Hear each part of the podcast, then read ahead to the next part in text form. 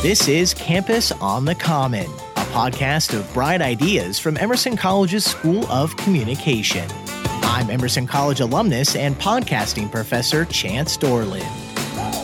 Broadcasting from Emerson College's School of Communication in Boston, Massachusetts, Campus on the Common provides an expert view into the field of media and communication through the lens of academic experts and industry professionals from Emerson and beyond, exploring ideas like multimedia storytelling, media ethics, and how new technologies affect the communication industry.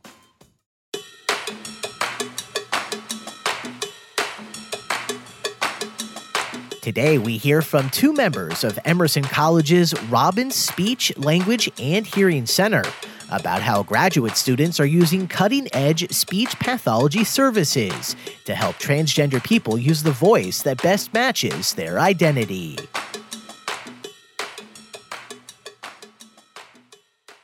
My name is Jocelyne Leger. I'm a clinical instructor at the Robbins Speech, Language, and Hearing Center.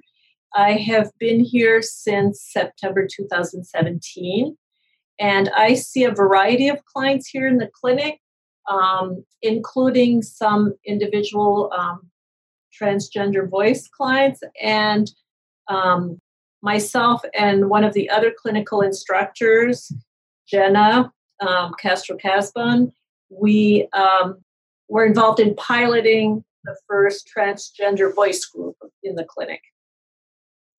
And I am Barb Worth. I am also a clinical instructor here in the Robbins Center. I'm also an affiliated faculty member. I, I teach the voice disorders course. Um, I arrived here in September of two thousand eighteen, and I specifically came to join Emerson's um, C S D department as uh, a clinical instructor for transgender voice.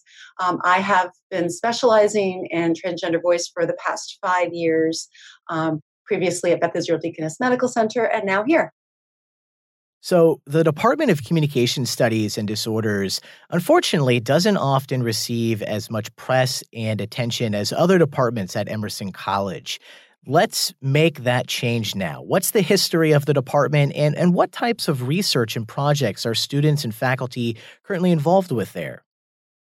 Well, it was interesting for me to go through um, the history because I didn't know all of it. So I was um, excited to hear that um, communication disorders have been addressed at Emerson College since its founding in eighteen eighty. Um, We were not yet a department at that time, but um, communication disorders were talked about in some of the, the classes and were called at the time defects of speech. Uh, then in nineteen thirty-five, uh, an existing undergraduate degree curriculum uh, combined into Emerson's new department of correction of speech disorders. And um, this was among the first in the country to offer a bachelor's degree in the field. Uh, then in nineteen fifty-three, a dedicated clinic called the Robbins Speech, Language, and Hearing Center um, was founded, and it expanded to offering a master's degree in nineteen fifty-five. Uh, in nineteen sixty-five, the Thayer Lindsley Parent-Centered Program for Hearing Impaired Children was also established, Um, and was innovating in using a family-focused therapy approach. And since nineteen ninety-seven, our clinic is housed at two sixteen Tremont Street. So we've had multiple homes along the years, but um, now we are on Tremont Street. And in terms of research that is done here, we um, there's research in a variety of fields. Um, we have research that looks at nonverbal communication in children with autism spectrum disorders, um, using infrared motion to capture and, and track um, eye movements and how these kids um, interpret facial expressions. We have research focusing on um, adults living with chronic aphasia and exploring strategies to improve their participation in their daily lives and um, using different types of alternative augmentative communication systems.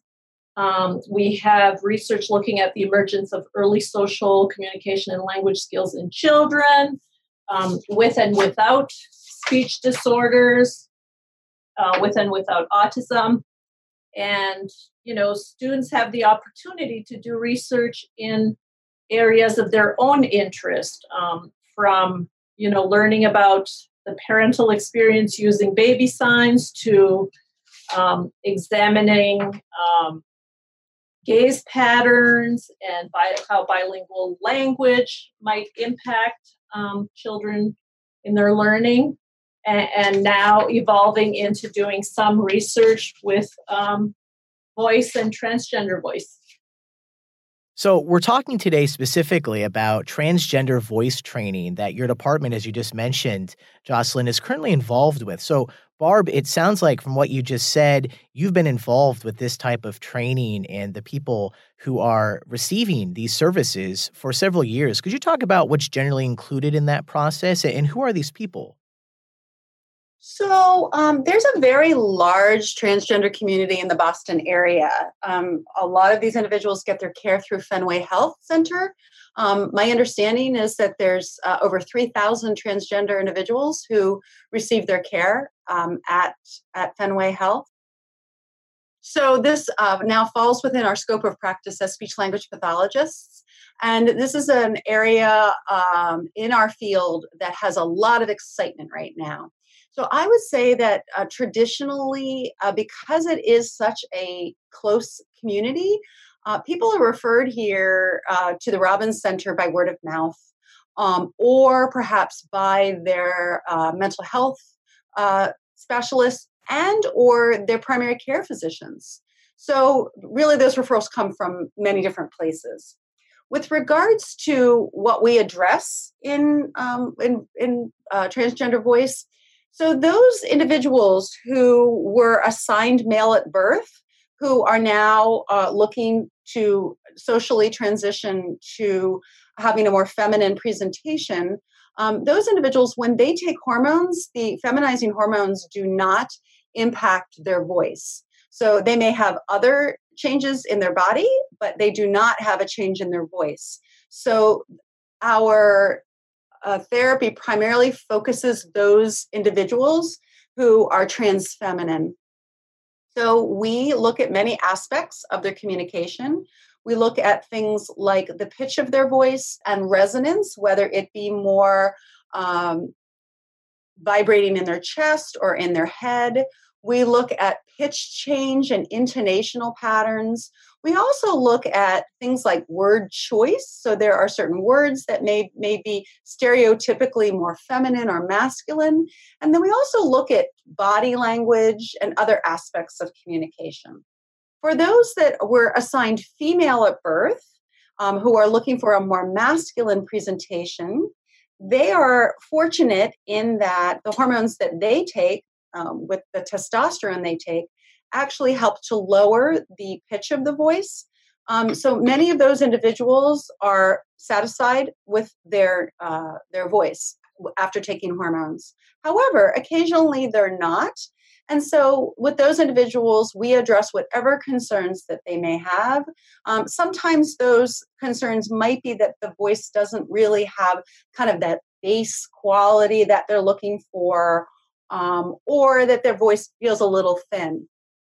Obviously, whenever any of these individuals present to us and have any concerns about their voice and how it's functioning, um, we address those concerns. So those concerns might be things like they're having difficulty, difficulties projecting, or they or they're having hoarseness in their voice. If we have uh, specific concerns, we will refer them to an otolaryngologist, uh, otherwise known as an E N T or an ear, nose, and throat doctor, to make sure that they uh, are checked from a medical perspective and make sure that there's nothing specifically wrong with their vocal folds. And I think um, it's also important to to mention, Barbara, that some of some individuals that we see are not really looking to have a feminine or masculine voice, but they're aiming to have a more gender gender neutral voice.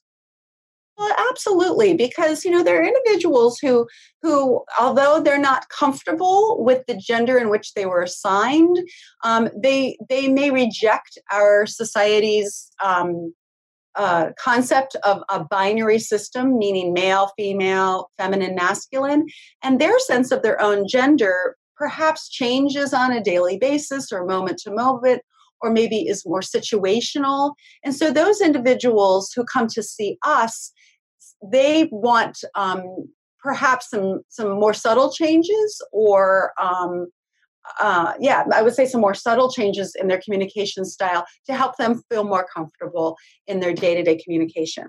Some of those people, individuals also want to be able to what we call code switch, meaning that they may want in a given situation to use more of a feminine or more of a masculine presentation depending upon where they are.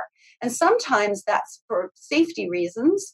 Um, I know bathrooms get sort of a lot of talk and press, but it is a real safety concern for some of some individuals, uh, and they want to make sure that um, there are not any issues in public and that they are not discriminated against in any way. Jocelyne, I'd love to know more specifically about how this operates in your department of Emerson College. Is, is an individual coming in multiple days a week for some sort of training session with uh, experts having to do with everything we just mentioned? Is, is there any cost involved with this? What's the kind of daily routine for the people that you two are both helping? So typically um, they would, um, you know, call our main desk, if you will, and uh, they fill out a referral form um, where they, you know, they give us their information and medical information if it's appropriate and what, why they want to come and see us. Um, and then they are scheduled, they come typically once a week for a one hour session, and that can be either an individual session or a group session. Um, the first session, when they come, uh, they go through an evaluation process where we, you know, we always routinely check a person's hearing. We look at their, um, you know, all the oral structure involved in speech and, and voice production. Uh, we take recordings of their voice to do an analysis of their pitch range. We listen to the quality of their voice. And as Barbara mentioned, if we have concerns that their voice is sounding hoarse, we might send them um, to an ear, nose, and throat doctor just to make sure that they don't have, for example, vocal nodules or any other medical concern. Um, and then they come once a week and they um, receive therapy from a graduate student clinician under the close supervision of, of one of us, a clinical instructor, and we will also sometimes be actively involved in this in the session, um, kind of coming in and out, um, and we are always observing how the session is going so that we can provide guidance to both the student and uh, the client. And the cost is about twenty-five dollars a session. Correct. Which is, um, you know, I guess it's probably comparable to what some people would pay as a copay um, if they were going to go see a medical provider or, or what have you. That seems lower than I would have expected. Is there some sort of grant or other process that keeps the cost so low?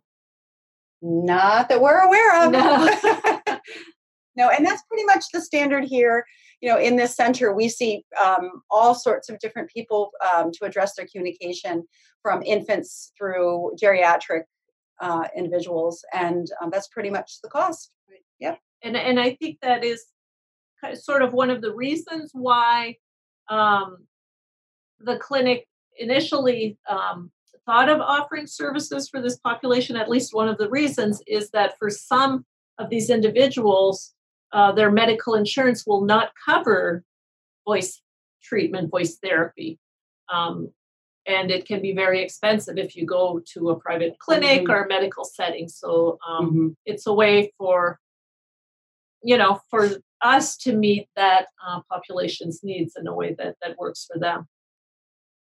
Is there a certain amount of time that um, someone involved with your services usually spends with your Department of Communication Sciences and Disorders before um, maybe, for lack of a better term, graduate or are satisfied with the progress that they've made? And, and how many people are you seeing each week?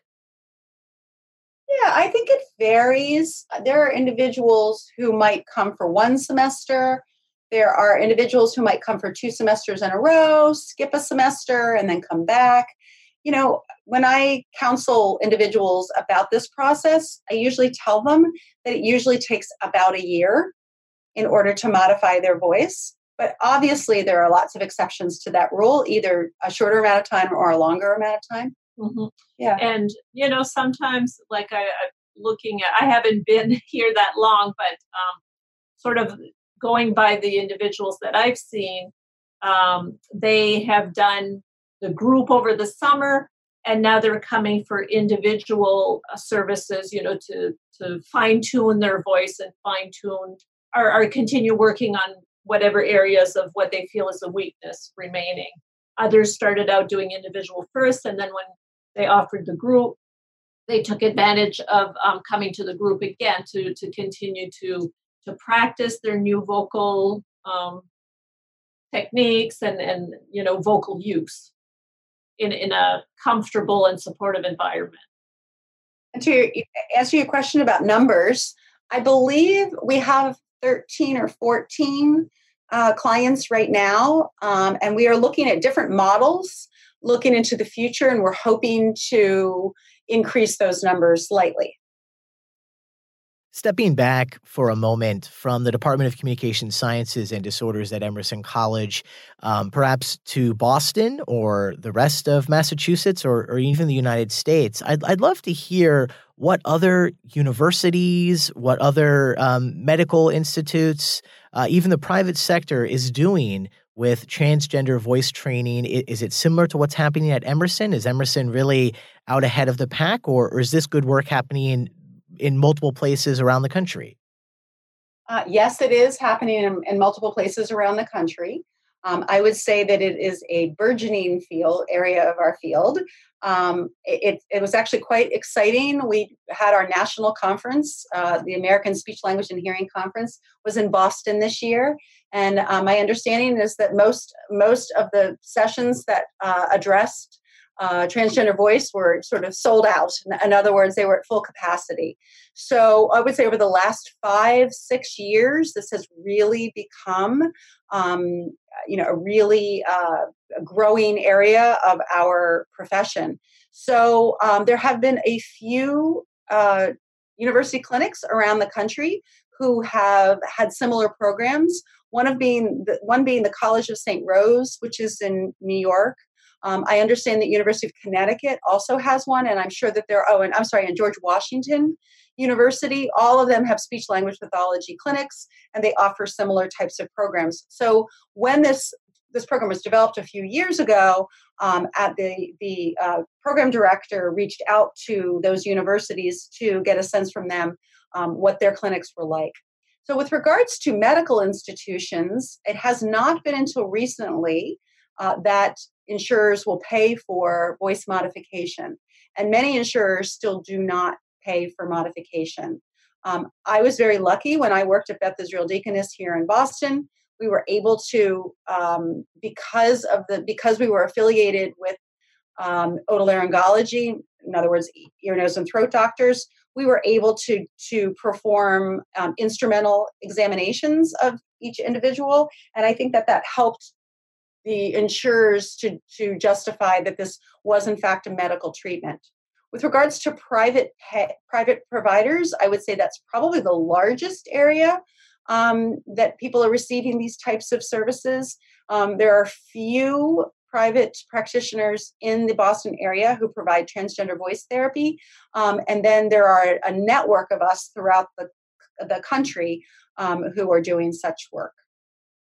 Yeah, so it's great to to hear so much is going on. Uh, and of course, you like to think, uh, certainly at Emerson College, that we're leading the pack, but it's always great to hear that there's so much work going on, you know, in Boston, in the in the area, and also across the United States and the different entities that you just mentioned, uh, Barbara. Uh, one more thing that I'd like to say that I forgot to mention earlier as I was talking about the history of, of the Robbins Clinic and the research we do is that the impetus for offering services to the transgender population actually came from a graduate student here um, by the name of Kevin Pasternak. And he initially um, presented the idea of offering services to the transgender population. And he did a research project, you know, really looking into whether there was a need in the Boston area and how to go about um, offering services. And um, he and Betsy Micucci, who was the director here, who just retired in two thousand seventeen, really were active in starting to try to uh, set up the program. Well, it sounds like this really is something that is also growing at Emerson as well as other areas of the world and, and also locally here in Boston. So this is all great to hear. Um, we just have a few more moments before we have to say goodbye for today's episode. But I definitely want to know future plans for this program moving forward um, in Emerson. And then also, uh, if either of you have any inkling uh, of where you think this industry itself might go. Is this one of those things where there just needs to be more service providers for more people who need this service to help them with their with their voice, or is this something where there there's going to be more breakthroughs that might change how these services are offered themselves? Well, I think the the direction we're going is we're we're still, you know, fine-tuning the systems and potentially having more groups, um, potentially setting up what we might call more of a, a maintenance group for clients who maybe don't need weekly Um, intervention, but might want to meet periodically to kind of just check in and, you know, tweak their voices a little bit. Um, so it's still very much a work in progress as to what's going to be the best way to meet um, these clients' needs. And, and with regards to the future, I would say that um, I think the word is spreading that this is an area that speech language pathologists address. I think that um, I would like to think that as our society uh, becomes uh, more accepting of individuals who are transgender and non-binary and gender non-conforming, that uh, individuals will seek out our our help in this manner. I think that um, clinicians are still getting trained. So there are conferences and workshops that are available to train speech language pathologists um, in how to do this. I'm I'm thrilled at the idea that we're training um, the next generation of speech language pathologists to do this type of work. So I think that as our as our um, as individuals in our profession become more comfortable and more experienced, I think the sky's the limit. I think, yeah. yeah.